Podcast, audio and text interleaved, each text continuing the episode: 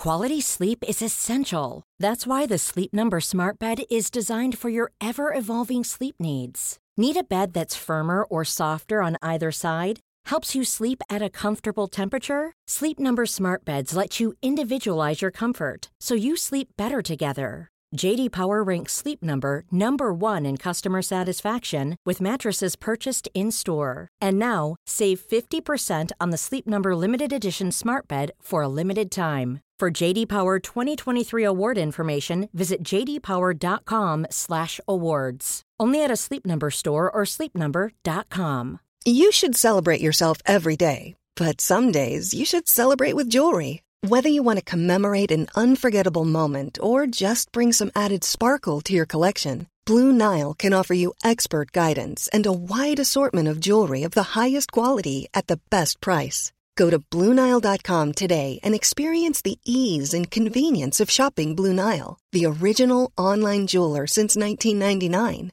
That's BlueNile.com. BlueNile.com. Hey, I need you to pay close attention to this message. It is not an ad. This is about Canadaland and this is about you. You need to know that the news crisis is about to get a lot worse. You've heard about the layoffs. We're about to have news closures.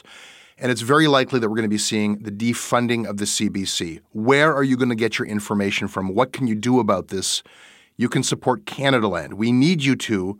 And so for this month and this month only, you can become a Canadaland supporter and get everything our supporters get for just $2 a month. That is an almost 80% discount. The clock is ticking on this. It disappears at the end of the month, and then we will not offer it. We need your support. We need to keep news coverage alive in Canada. Go right now to canadaland.com slash join. And thank you. This episode is brought to you by the Center for Addiction and Mental Health here in Toronto. Cutting edge, state of the art, compassionate facility. Right now, it is Mental Health Awareness Week. This is the time when they need you most. This is the time when you can make a real difference when it comes to doing something about the mental health crisis and the devastating opioid epidemic, the overdose epidemic that we're currently experiencing, losing 20 people every day. They need your help. Donate at camh.ca slash Canadaland to help CAMH treat addiction and build hope. Today's episode deals with the legacy of Indigenous residential schools. It's not for all listeners.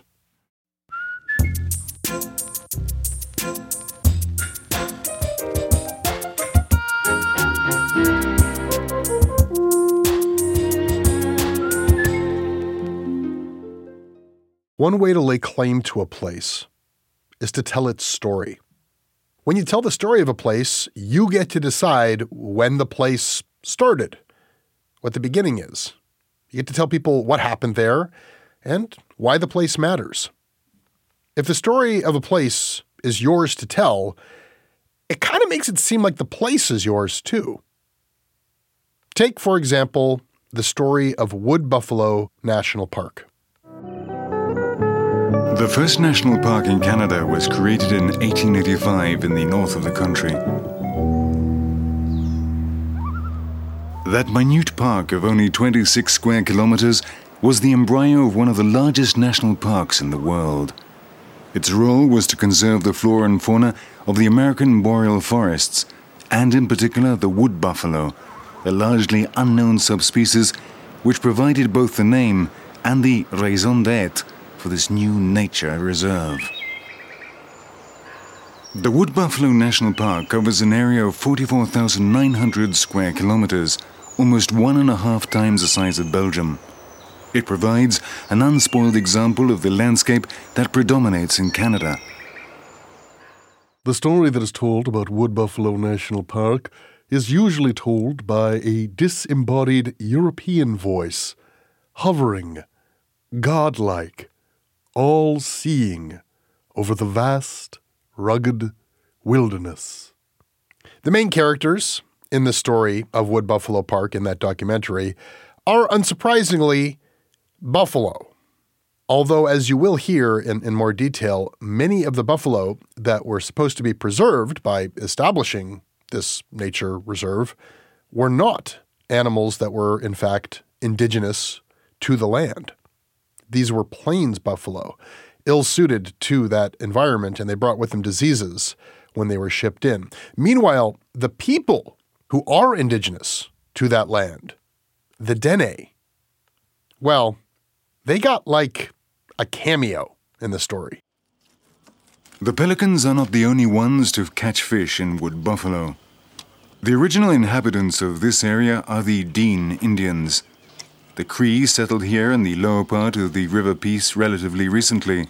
Their descendants still exploit the natural resources here using traditional methods. Okay, what you just heard that those who remain in Wood Buffalo are Cree and not Dene. It's Dene, not Dean. Well, the truth is very different. In fact, the Dene were expelled from Wood Buffalo National Park, and many of the Cree who remain are Dene. And you just heard that the Cree settled there in the lower part of the river Peace relatively recently. Well, those recent settlers are, are in fact in no way recent. They have been there for thousands and thousands of years. There's also a sizable Metis community that uh, goes unmentioned in that documentary. All of this may sound confusing because it is. So let's throw away that telling of the story and start again. We sent journalist and author Brandi Morin to Wood Buffalo National Park. We sent her to Fort McMurray, Alberta, and then hundreds of kilometers north to Fort Chipewyan, and then, yes, into the land of Wood Buffalo National Park in order to bring you this story, the real story of that land and its people. People who, though expelled, never truly left the land and who want that land back. Wait for it.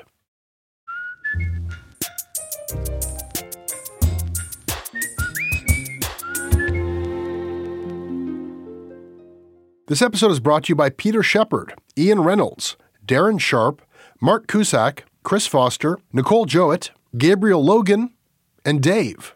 My name is David, and I'm a Toronto based writer, editor, and writing and communications prof.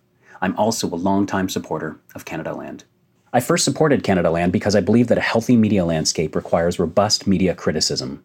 I've continued to support Canadaland because it has grown into one of the country's most vital and diverse media outlets, supporting excellent journalism and journalists, of course, through the site and its many podcasts.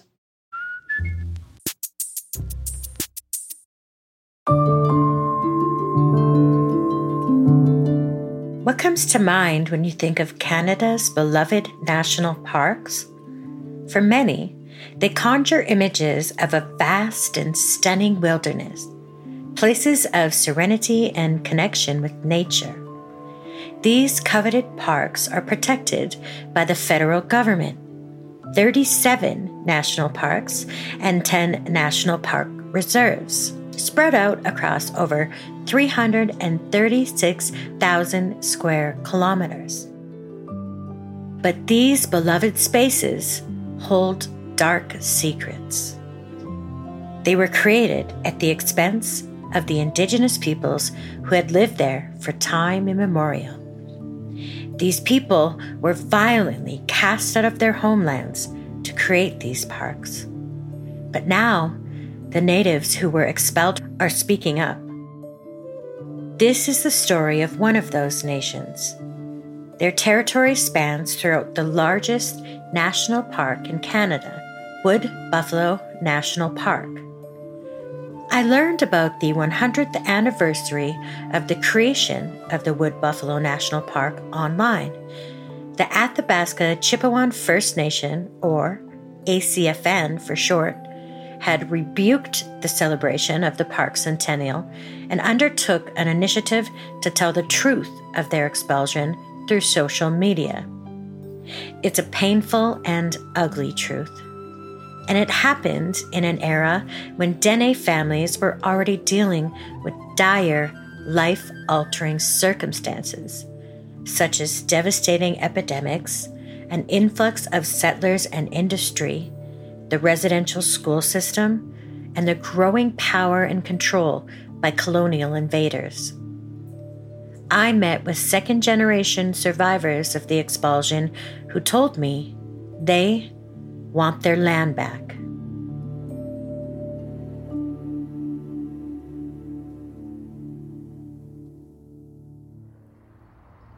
Fort Chipewyan, often called Fort Chip, is a hamlet perched on the western tip of Lake Athabasca, about 223 kilometers north of Fort McMurray. It's adjacent to Wood Buffalo Park, only about a 20 minute boat ride away. To journey there from central Alberta, I drove up to Fort McMurray first. There, I met with the former chief of the Mikisew Cree Nation, whose territory overlaps with the ACFN. Lawrence Courtoreille was chief of the Mikisew for seven years in the 1970s and 80s. He is Cree and Dene, which is common with many people in Fort Chipewyan, as you'll soon come to learn. Shields a little bit from that wind. Tansi, how are you? Good, good. I'm Lawrence. Lawrence, nice to meet you. Brandi. Brandi. Yes. Where are you from? I'm from Michel First Nation, actually. Just Actually, I might have connections there. oh, really?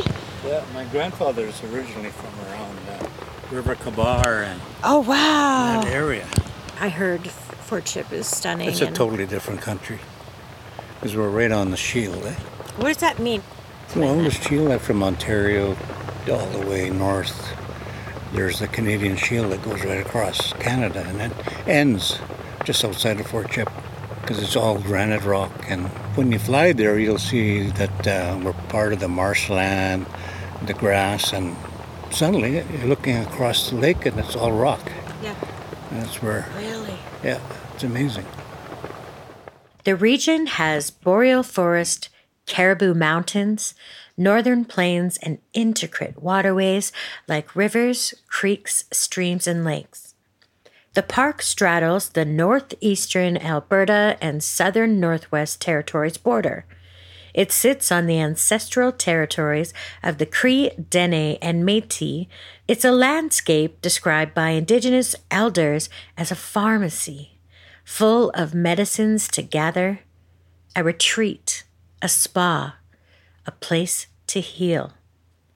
The ACFN identify as Kai Tala Dene, meaning the people of the land of the willow. They are signatories to Treaty 8, a covenant made to acknowledge their inherent and cultural connection to the land and cement their rights through their pact with the Crown. But less than 25 years after the treaty was signed, the Canadian government established the Wood Buffalo National Park to sustain remnants of bison, without properly consulting the First Nations who lived there. Lawrence told me how his Dene mother and aunts were forced to become Mikisew Cree band members. They had to choose that or leave their homes in the Birch River settlement, located in the Wood Buffalo Park. The federal government created an annex and permit system for the First Nations in the park and imposed a membership transfer from the Chipewyan band to the Cree band in 1944. Some I talked to say it was easier for the feds to deal with the natives living in the park if they were all just under one band.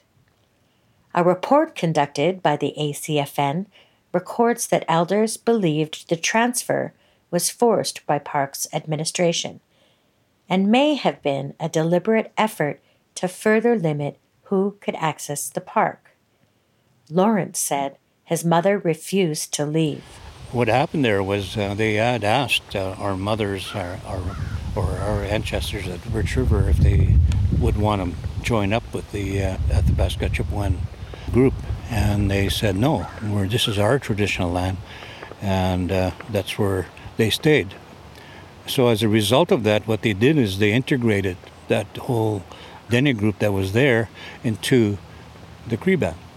Right now, the population of Dene people in uh, Cree is probably close to a little over 50%.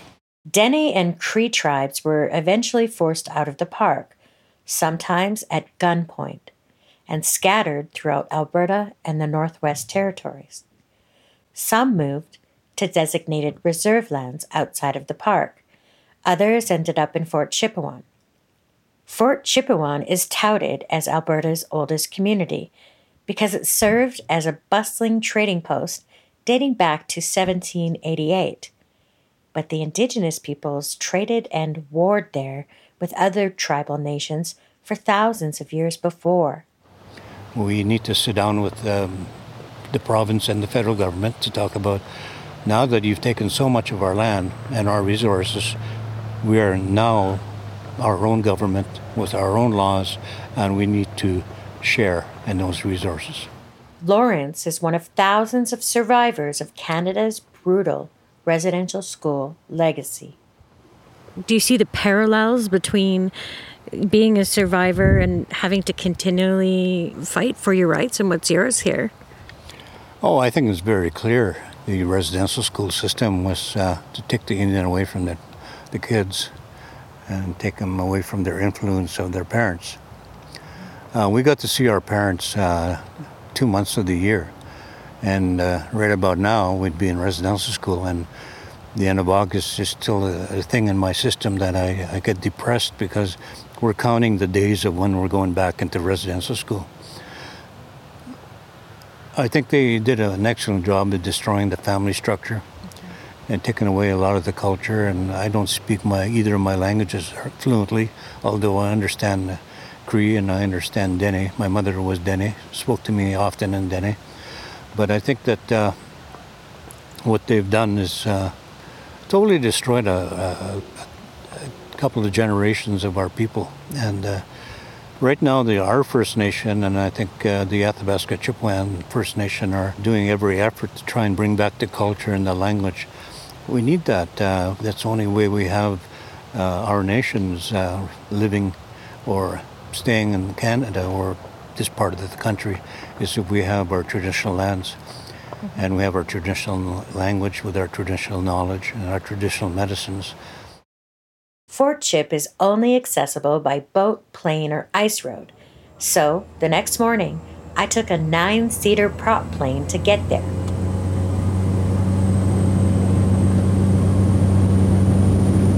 It sure gets off the ground quick compared to the big planes, hey? Wow. I can see the Athabasca River that flows around Fort McMurray area. The mighty Athabasca, the ancient highway of all the indigenous nations that have lived in these territories for millennia.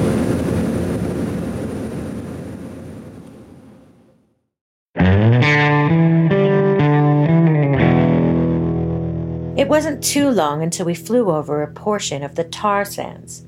Pollution and contamination from this massive project has been wreaking havoc on the people of Fort Chip for decades, which is downstream. A rare disease called bile duct cancer has claimed the lives of dozens of community members. And they don't drink the water from the Athabasca Lake because it's unsafe.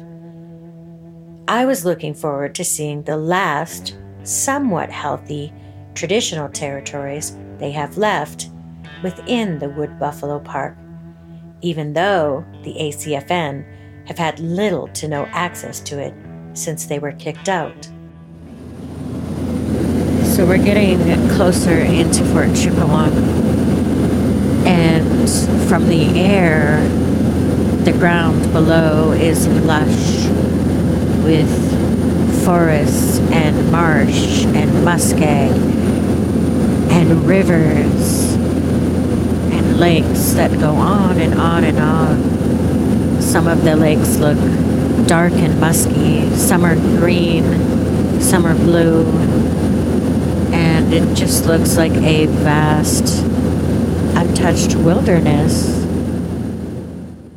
When I landed in Fort Chip, I met Jay Telegdi, Senior Manager of Intergovernmental Affairs with ACFN.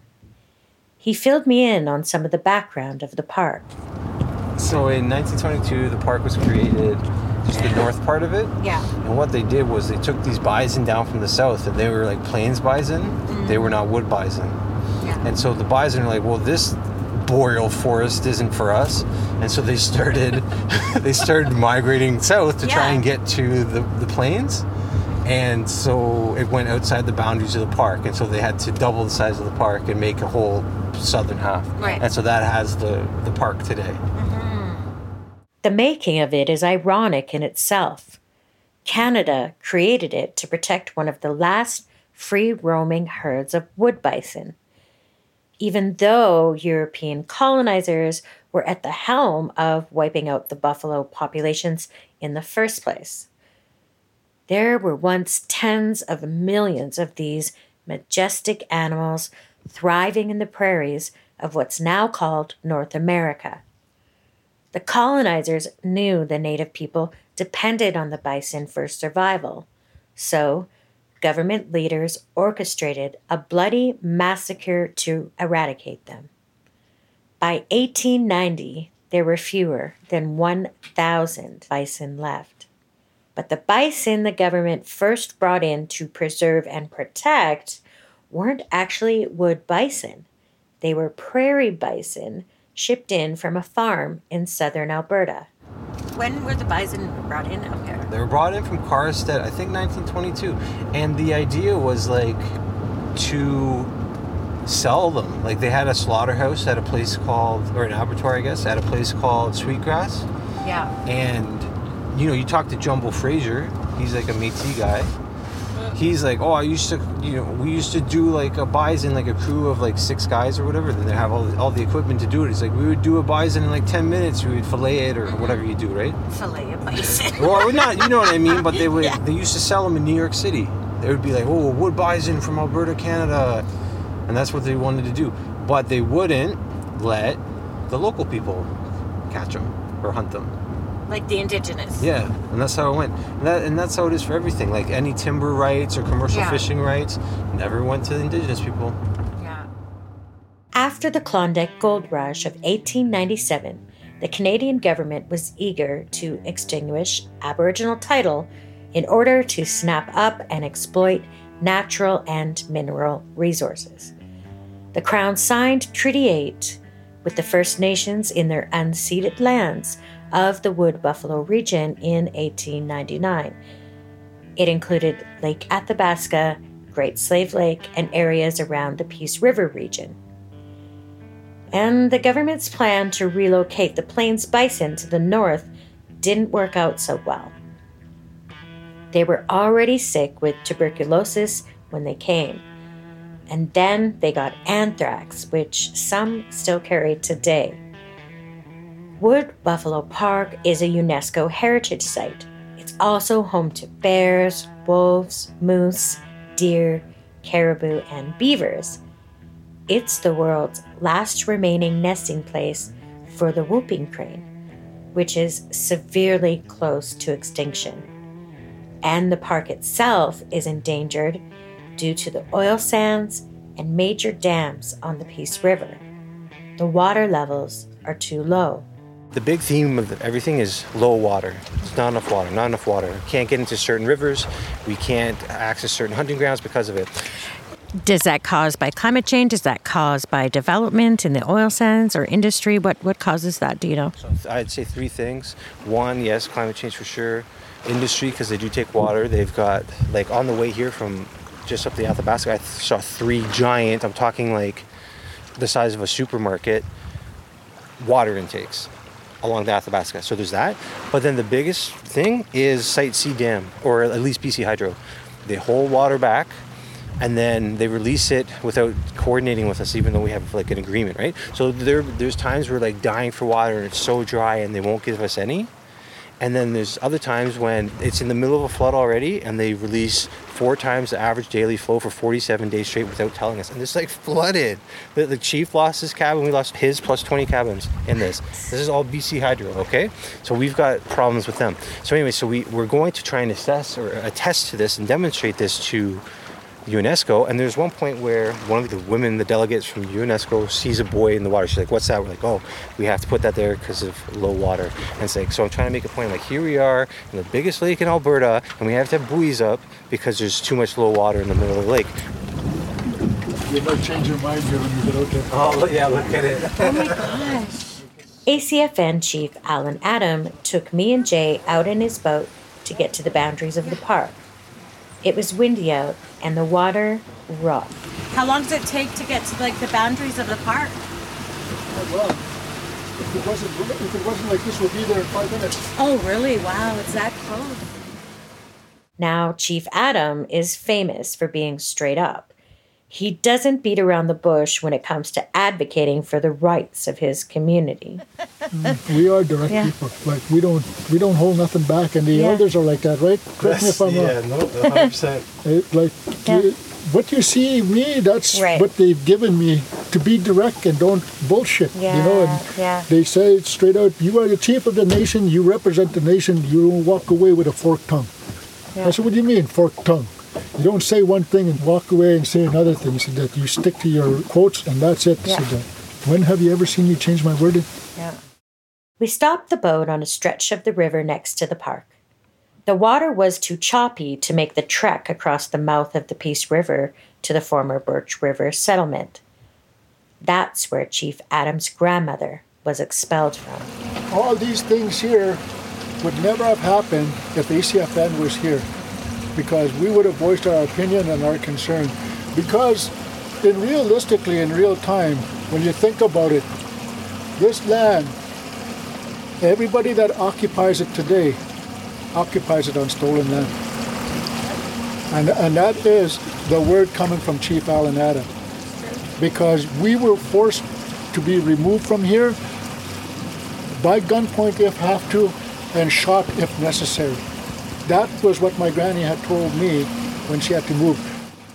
Parks Canada burnt his grandmother's house to the ground. All I know is that the whole family was removed from the park. Like my granny's family, cousins, every one of them. Um, And they literally burnt her house down. literally burnt her house down. All her sibling stuff, everything that she had. Everything that you think a family would have in a home. And it was a two story house, Wow. log house. And they probably built it with their hands. with, built it with their hands. And there were about, I don't know how many, 50 houses, I think, something like that in that area. Foundations are still there and stuff like that. And um, it was a sad scene for them to wake up one day and can't go home. And they probably just felt powerless at the time, but now you are in a position of power. Well, you know, it's. I guess when you look at it from that perspective, you have to understand that they didn't understand the power they had back in the day. Because the power I have today, they possessed the same power ever since the Treaty of Signing. His grandfather got sick and needed medical care. Her husband died at Birch River. He brought him in to see the doctor in Fort Chip. He passed away here in Fort Chip. She was going to take her kids back to, to her home in Birch River, and the park warden said, Because you're Dene, if you want to go back there, you have to become a Cree. And she said no, she wanted to hold her Dene uh, title. They burnt her house down completely, all of her kids' clothes, everything. My granny never got her foot back on her on the right path for about maybe 20 years after. How I know this? My dad was born in 1936, uh, 14 years after her house was burnt down over here. When she found, she stayed with my grandpa back then. Uh, he came out of the residential school in 1950. Why? Because my granny did not have a house. What was the reason for that? Because it was burnt down over here.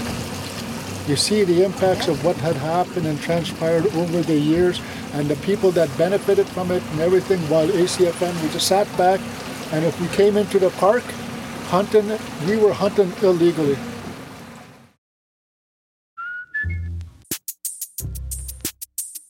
This episode is sponsored by BetterHelp. Uh, it's amazing the things that we tell ourselves to talk ourselves out of getting help. Anybody who's actually gotten help knows that the process of getting things off your chest, of taking your stressors, your problems, and just like not letting them be bottled up, working through just conveying them to somebody, half of the battle is just doing that. You unburden yourself. And you know what? If you have a real mental health professional, no, they don't have magic bullets or magic words that make it all go away. but often they can help you see things a little bit differently and guide you to strategies or tools or to a new perspective that actually does help. As the largest online therapy provider in the world, BetterHelp can provide access to mental health professionals with a wide variety of expertise in mental health. Because you listen to this podcast, you get 10% off of your first month at betterhelp.com slash Canadaland. That's betterhelp.com slash Canadaland. This episode is brought to you by the Center for Addiction and Mental Health. Right now, there is an opioid crisis. Right now, there is a mental health crisis. But right now, it is Mental Health Week. And what that means is you can do something about these crises. You can help people, you can help CAMH save lives. They offer treatment with dignity, and they are doing cutting edge research. I don't know if anybody listening to this is untouched by this crisis. You can see it in the downtown of every city in this country. You certainly feel it in Toronto. This is not something happening to other people. These are our friends, these are our communities, our families. We are all touched by addiction. We are all touched by the mental health crisis, and we all share responsibility to do something about it. Helping CAMH is something you can do about it. Help change mental health care forever. Your support will help CAMH build a future where nobody is left behind. Donate at camh.ca slash Canadaland to help them treat addiction and build hope. After the First Nations were expelled from their territory there, Canada's Wood Buffalo Park, Dominion Forest Reserves, and Parks Act stated No person shall enter the Wood Buffalo Park unless he holds a permit from the superintendent of the park authorizing his entry to the said Wood Buffalo Park. And any person found within the park boundaries without the necessary permission from the superintendent may be summarily removed from the park by the order of the superintendent.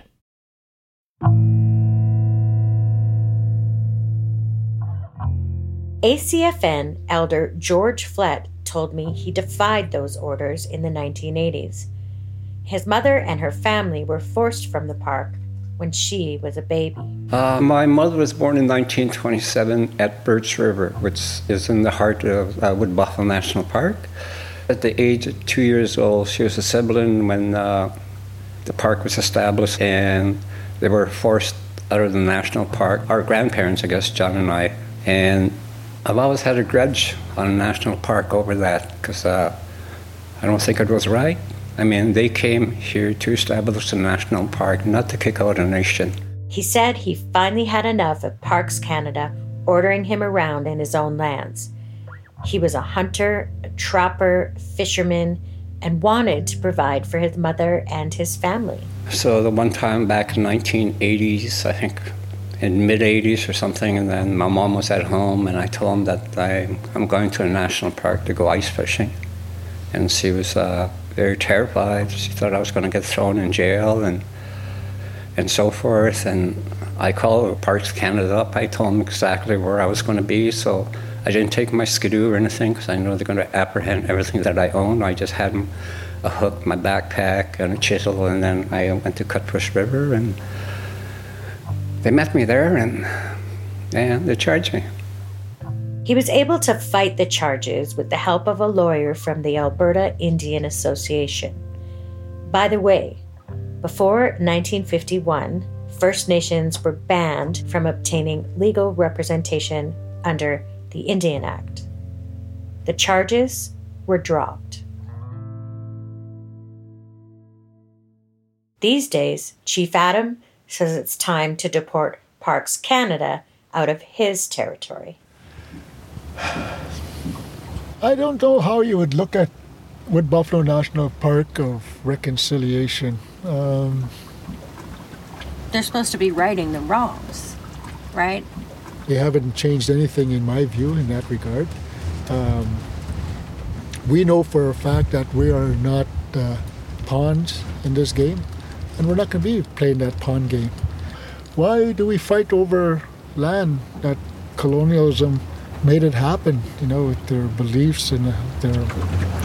I don't know what it is about them that just seems to just diminishes life altogether and when you look at the surroundings and everything and stuff like that, you know, in 1905, all this was pristine, beautiful, clean, and all that. 1922, it was still beautiful, clean, and everything. What happened ever since then?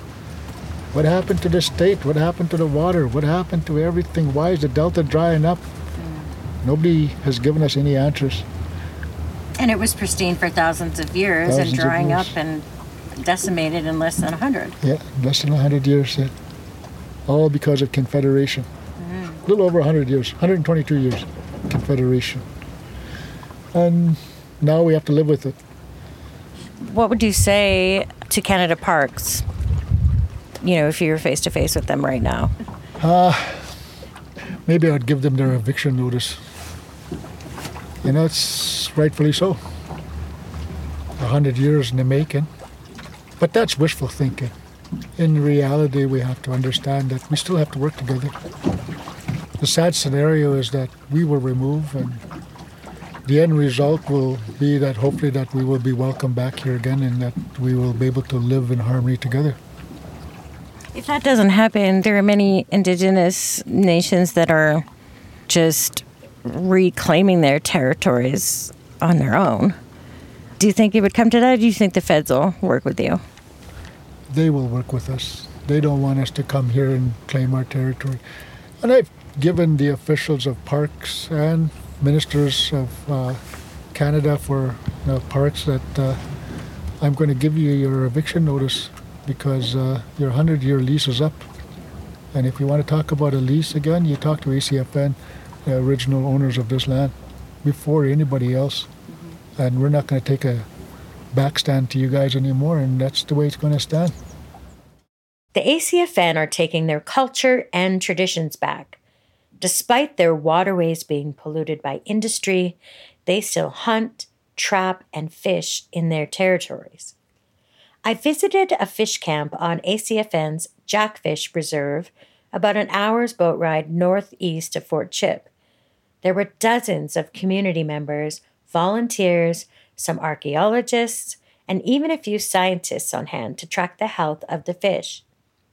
ACFN members caught hundreds of whitefish over about a week's time in early September from the Lake Athabasca. Then they were filleted, dried, canned, and set aside for elders and ACFN members. It was a joyous time for them. But when I arrived, two fish with large deformities were found in the catch. Concerned community members gathered around to gasp at the sight. They're familiar with fish that have odd growths because of the pollution from industry, but it's still a sight to see. Whether they're cancerous or not, you have no idea. It's def- this is definitely abnormal cell growth of Yeah. some sort. So we can, I can take a section of that and send it to the lab and see what what it is. I'll take that one too. I'll get some. I'll see if we have any. I witnessed firsthand the effects of industry on the people of Fort Chip at this camp when I met Elder Alice Rigney. She lives in Fort Chip, but gets out on the land as often as she can. That's my nephew, um, Warren John Simpson. He just passed in 2019? Yeah, he died of that rare bile cancer. What? Her nephew's remains were in an urn next to a cabin at the camp. How old was he then? 49. And he's cremated. There's an urn here, but we're going to move him to the cemetery later on. And this is the house I grew up in. Now it's abandoned because look at it. Wow. Falling apart. Alice is Dene and direct, like Chief Adam. She was born on the shores of the Lake Athabasca and raised on the banks of the river at this fish camp known as Jackfish. She lived a traditional lifestyle with her late husband after surviving the Holy Angels Residential School in Fort Chipewyan. I'm an Athabasca Chipewyan First Nation elder. I was born in Fort Chip, left for education, was in a mission for 12 years, you know, in the residential school. Became a social worker, and now I teach a Dene language. Wow, that's so beautiful. Your language didn't get taken completely from you. It was taken completely from me, but I think part of my recovery is uh, to regain my language and culture, which I did. Wow, that's beautiful. Yeah. Alice comes from a long line of fishers, hunters, trappers, and gatherers. She says the health of the land there is diminishing, and fast. When it comes to Wood Buffalo Park, she says the government doesn't know how to care for the lands of the people who have lived there for millennia. Because we, the people of the land, the land takes care of us, or we take care of the land. So, you know, we're part of it. When I speak my language, you know, my ancestors are t- listening to me, and the land understands what I'm saying. And so that ecosystem was upset by the park bringing in deceased uh, buffalo, bison, and and it just went down. But it was the attitude of the park rangers, you know, that uh, the Aboriginal, the indigenous people, pretty well lived in fear. Alice and her late husband taught community members how to fish, hunt, and process meat and hides. Sometimes they'd host tourists out on their territories, but they'd be surveilled by park wardens. And they're not trustworthy. They don't trust anybody because when my husband and I used to go in the park with tourists, we'd have to go into the park, sign up, say where we're going, for how long. Uh, we know all, you know, the checklist, you know, and when we leave, guaranteed, about two hours they're behind us. You know, that kind of hmm. behavior from parks made it very difficult to appreciate them because they also had the uniform, you know, and uniforms are uh, not the healthiest uh, thing that will make people comfortable. Her grandmother, mother, and aunt also lived within the park's boundaries, but were forced to either leave or become Mikisew Cree band members. So, can you tell me about the Wood Buffalo National Park and what you know of the expulsion of your people from there? My granny was there. My granny and her two daughters, my mom and my auntie, were living at uh, House Lake, House River. And when the park came and was recreated using colonization, they still do to this day, they gave the people there a choice. If they stayed, they became Cree band members. And what do I think about it? I am very upset about it. And a hundred years later, I also met with an elder named Margot Vermillion at her home in Fort Chip. She's lived there all her life. Margot is now 67, a respected community leader and former social worker. Sweetgrass and sage was burning in her kitchen when I arrived. Oh, that smell is beautiful. She's hoping to reconnect with the homelands of her mother. Her mother and grandparents were also chased out of the park. It's a long and complicated story because her mother's family was Dene, but they were coerced into becoming Cree band members. Okay, my name is Margot Vermillion, born and raised in Fort Chipewyan, and I'm a Dene Cree woman. I do belong to the Mikisew Cree First Nations. My mom was born in 1916. My mom's name is Maria Vermillion. So my grandparents were Isidore and Sarrazin Shortman, and they lived in Birch River. That's, you know, out of Fort Chip. And their homestead was in Birch River. Margot described an idyllic life that her mother told her about where she grew up in Birch River settle in to hear about the legends of her family's kinship there. My mom talked about, you know, a two story log building that they had there for the winter months. They were nomadic people. They only lived in their log house in the colder months. Springtime, after trapping season was over, they would get in their skiff. It's a boat, right? Skiff and they would travel. They would follow the animals on their way. They would do fishing.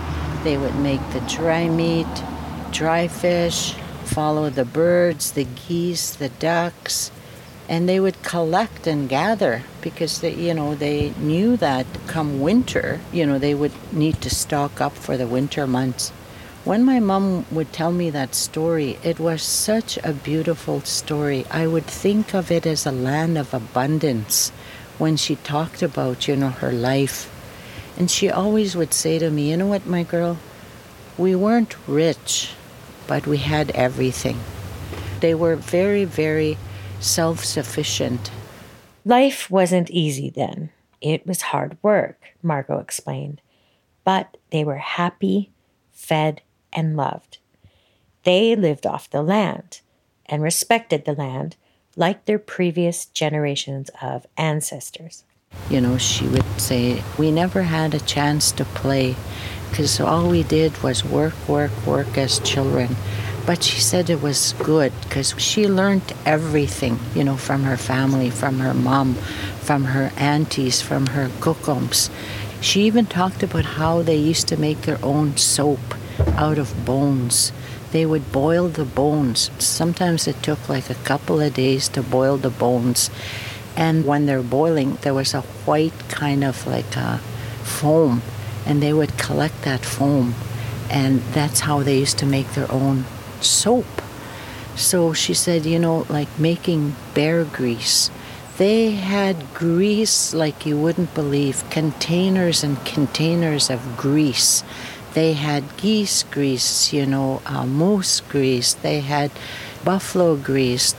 You name it, they had the different kind of grease. They knew they had to collect that for the winter months. And then they would make the dry fish, and they had dry fish coming out of the ears. She would literally stand there as a, when she was young and just help make dry fish, dry fish, dry fish. But when she used to live in the bush, she said, You know what? She said, We had so much to do. There was moose hides that had to be scraped, smoking the hides, you know, there was.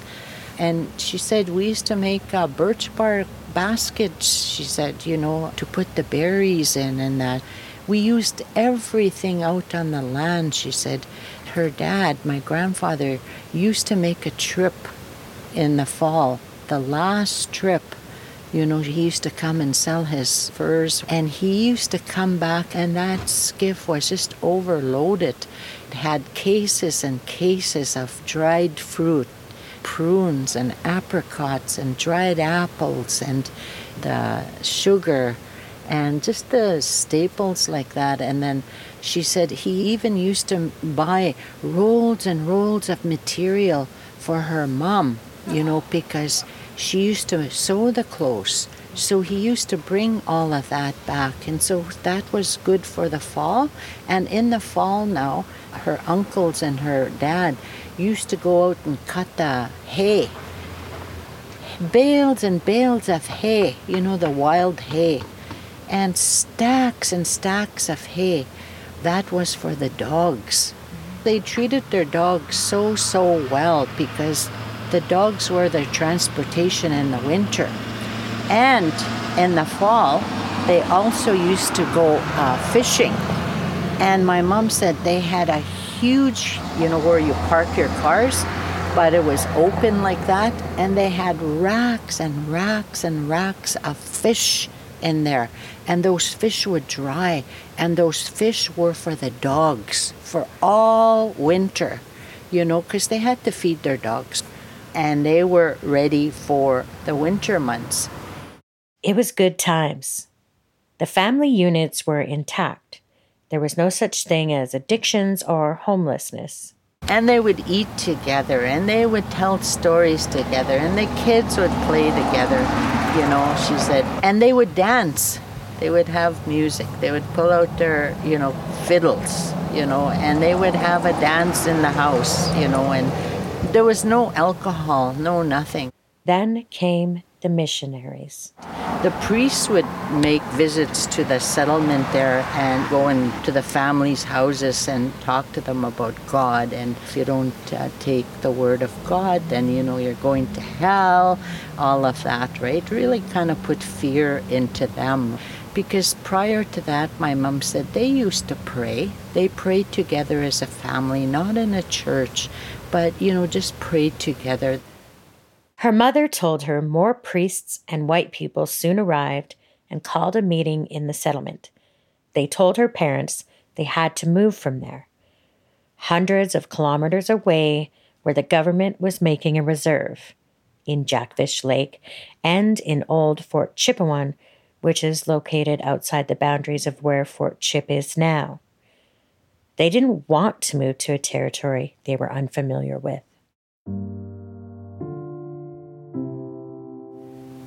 We don't belong there. That's not our land. We don't know, you know, that land.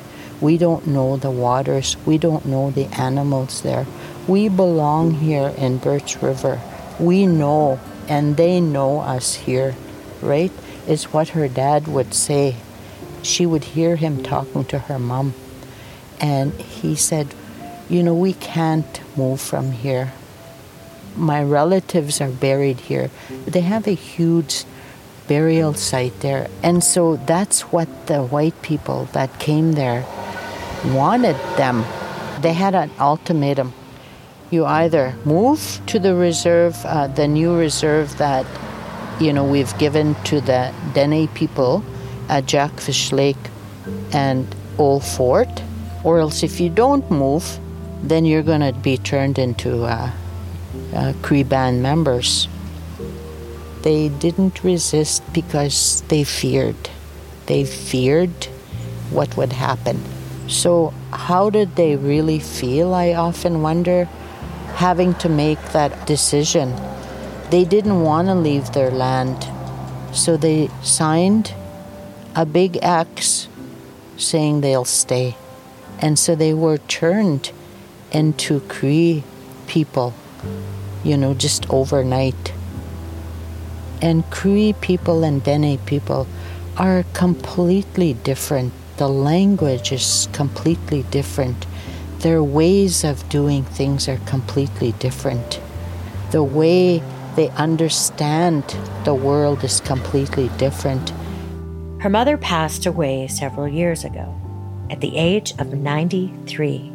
And when I think about it today and I see how she was longing to be back in her own land. And I think about it and I think, how can all of a sudden she be a Cree woman when she's actually a Dene woman? That must have really hurt them. But yet, our people were taught to be silent, to not express, to not fight, to not say what it is they really felt back then, right? They were afraid of the non native people. They saw the non native people as superior people. They were afraid because the white people had the police, the white people had the missionaries, the white people had the government that had stronger voices than they did.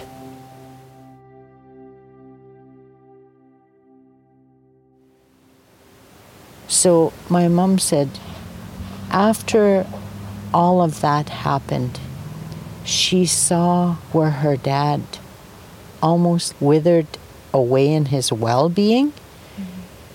I mean, these people were proud Dene people that were self sufficient. And all of a sudden, one day, to be told, you're no longer Dene, you're Cree now. I mean, I can't comprehend that even today. Today, I feel the effects of being from that clan. I belong to the Mikisew Cree band today. I have a, their treaty number, but my heart is Dene. And my heart will always be Dene. You know, when I see um, and I and I think about what my mom, my grandparents must have gone through, you know, it hurts my heart because today I sit in I sit in a Mikisew band and I sit there and I think I don't belong here. I don't belong in this band. I know it. My heart is telling me. So you were raised here in Fort Chip. How old were you when you learned the truth of that you were Dene? And was it always, or No. did you understand? No, I had I didn't understand. I had no understand, no comprehension, but I never really really paid attention to it until when I was in my 30s when I said to her one day, "Mom, you never tell me about when you lived in the residential school. Like what happened at the residential school? Did anything happen to you?" And she's like, "No." She didn't want to talk about it. She didn't want to say one word about it. And today I think about it and I think, I wonder if she really still feared the white God, that if she said anything, that she would be punished, right? I thought about that. And then just three weeks ago, we had a sharing circle here in the community. And so I thought to myself, I'm not ready to share. I'm really not ready to share my experience. Because you attended? I attended residential school for eight years. Mm. And I thought, I can't, I, I'm not ready to share. Mm-hmm.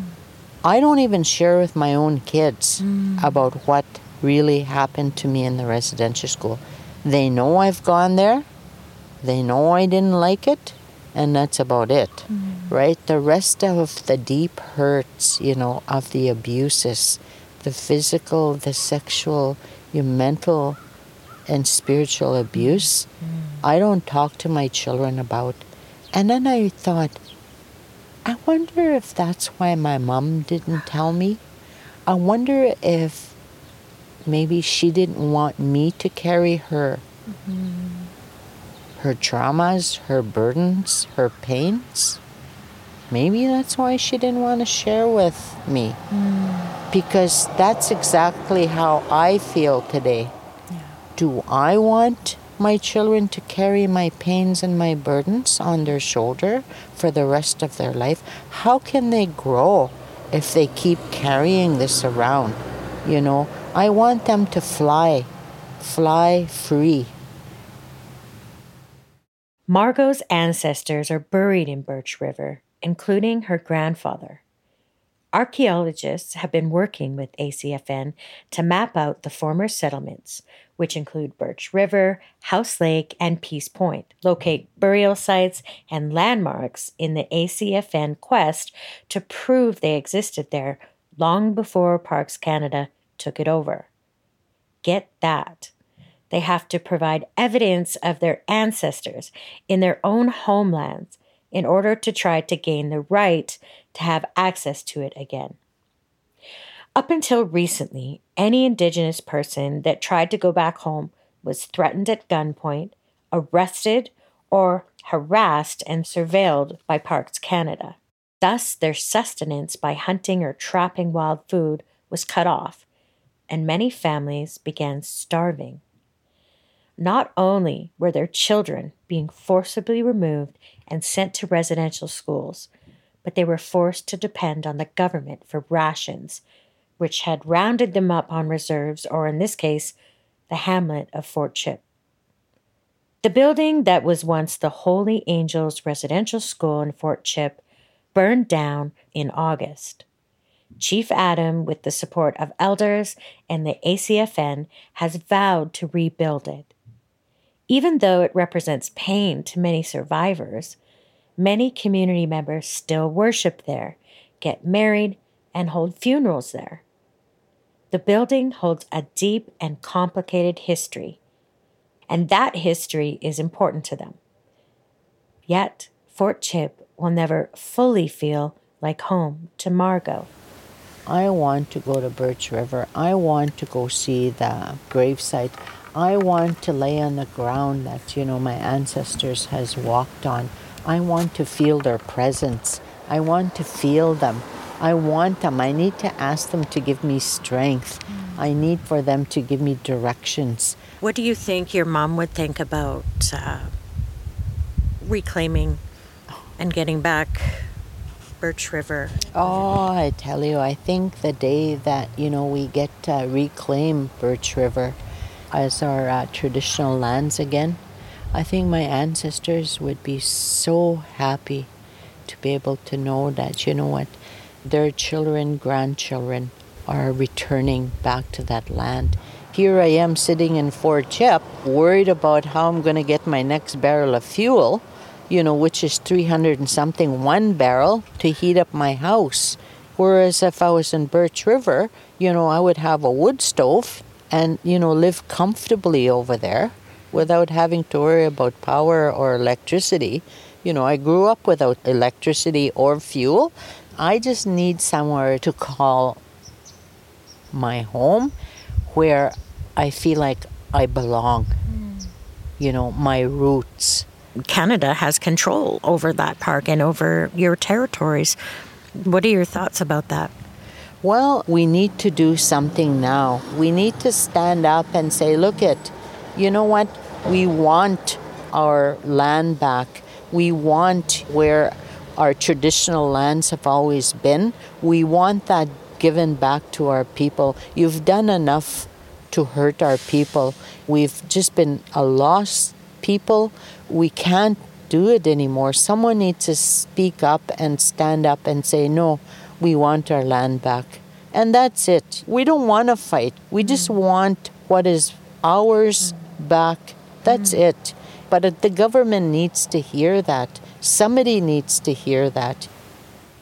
I reached out to Parks Canada to ask for an interview, but they responded with an email statement stating they didn't have anyone available for me to talk to. Here's what they wrote Good afternoon, Brandi. Thank you for your patience. While we do not have anyone available to speak with you, we can provide you with the following statement on behalf of Parks Canada.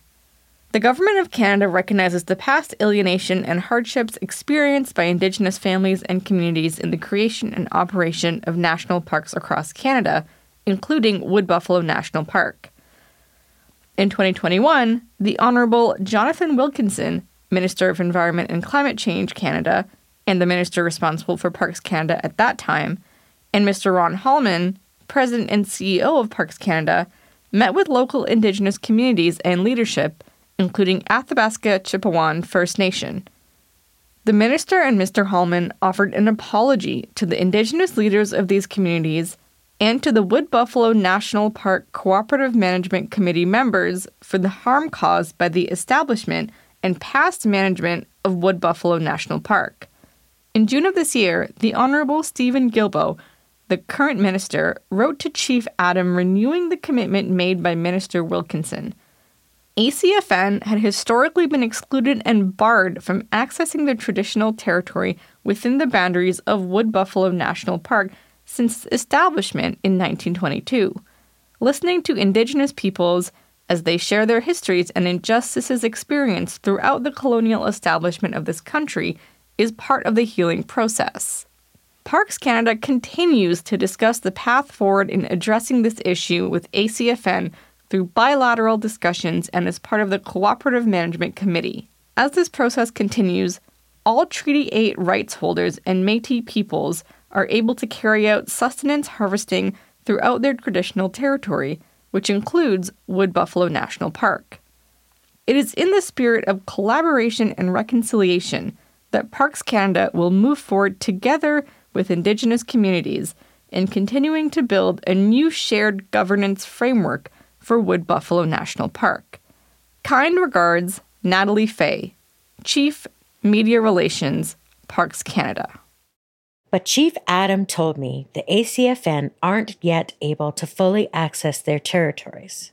You know, we're not going to let this go, and uh, we want to be repatriated, you know, in Wood Buffalo National Park.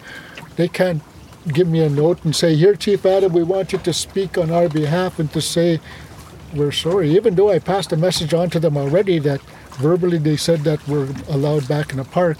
But until we get that formal letter from Wood Buffalo National Park, we are still considered to be outsiders here. Six years ago, Chief Adam made a vow to his father on his deathbed, and he says he'll carry out that promise in his father's honor. My dad passed away in 2016, and uh, but before he passed away, we, you know, we sat down and we talked to each other about what had to be done and everything. And he basically told me straight out that my boy said that, you know, you're going to be the chief and you're still going to be chief when the park is going to be settled. And I want you to settle it so to make sure that we close this file and, you know, we are welcome back home again. And I said okay to him. And I made that my mission for this term, and lucky now it's all going to happen.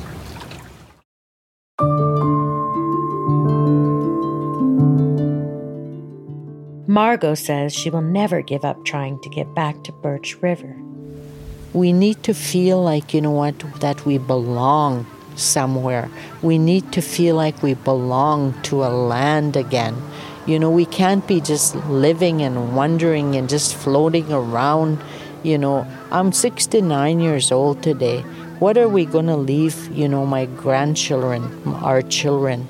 They're going to feel like they don't belong anywhere. We can't live like that. At least, you know, let's try and find some peace, some place that we can say is ours once again. You know, that's my wish. Sadly, this is what happened to other First Nations across Canada living on what are now national parks. They were exiled in the masses out of so called Alberta's Banff and Jasper National Parks, Riding Mountain National Park in so called Manitoba. It happened provincially in Ontario and Quebec when First Nations were banned from hunting in their traditional territories after the creation of provincial parks and Vancouver's Stanley Park banished the First Peoples there before it opened. The truth about these parks, enjoyed by millions who flock there to take in a piece of the wilds, they're built upon the genocide of the First Peoples.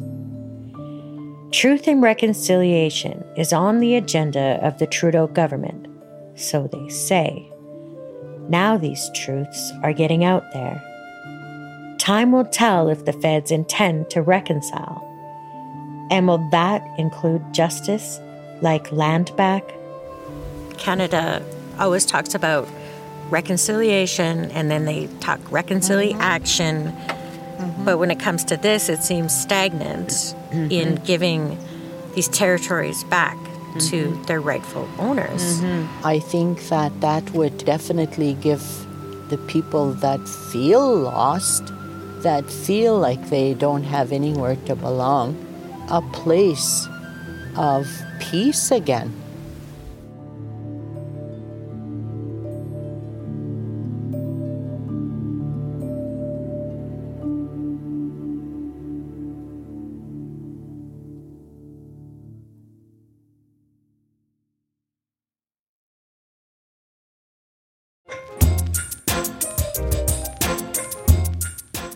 Hey, that's your Canadaland. If you value this podcast, please support us. You can email me. I'm at jesse at canadaland.com and I read everything you send. We're on Twitter at Canadaland and our website is canadaland.com. This episode was reported by Brandi Morin and produced by our audio editor and technical producer, Tristan Capicchione, with assistance from Sarah Lawrynuik, Shuri Sutrin, Jonathan Goldsbie, and Cassidy Villaburn Baracus. I'm your host, Jesse Brown. Our theme music is by So Called. Syndication is handled by CFUV 101.9 FM in Victoria. Visit them online at cfuv.ca. You can listen to Canadaland ad free on Amazon Music. It's included with Prime.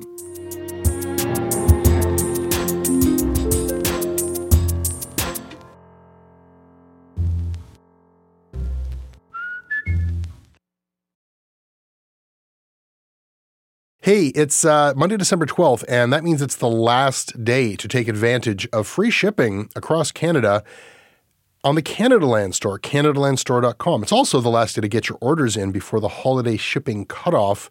This is a great gift for somebody in your life who likes our podcasts or to get yourself something great. I have some pretty stylish and thoughtful colleagues who have created some pretty stylish and thoughtful merch t shirts, duly noted notebooks, uh, duly toted tote bags, things that are not puns, all kinds of great stuff, socks and t shirts. Check it out, CanadaLandStore.com. Every purchase supports our journalism and will donate a portion of each sale to Journalists for Human Rights in support of its Canadian programs. If you are a Canadaland supporter via Supercast or Patreon, you can use your supporter discount code to receive 20% off everything in that store. Again, that's CanadaLandStore.com to take advantage of free expedited shipping for the holidays Canada wide today, December 12th. Hey, on Wednesday, December 14th, we will be at the Hot Docs Cinema in Toronto for a special live show with the Backbench. Yes, it's Mattea Roach live, the Backbench team, a panel of special guests, and maybe me for a glorious evening of talking shit about politics. Listen, tickets are $15, but free for Canadaland supporters. It's going to be a fun night. Can't wait to see you. Get your tickets at hotdocs.ca.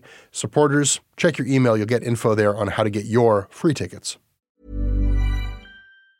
Hi, I'm Daniel, founder of Pretty Litter. Cats and cat owners deserve better than any old fashioned litter. That's why I teamed up with scientists and veterinarians to create Pretty Litter. Its innovative crystal formula has superior odor control and weighs up to 80% less than clay litter. Pretty Litter even monitors health by changing colors to help detect early signs of potential illness. It's the world's smartest kitty litter.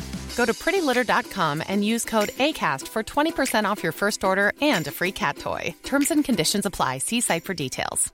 Even when we're on a budget, we still deserve nice things. Quince is a place to scoop up stunning high end goods for 50 to 80% less than similar brands. They have buttery soft cashmere sweaters starting at $50, luxurious Italian leather bags, and so much more.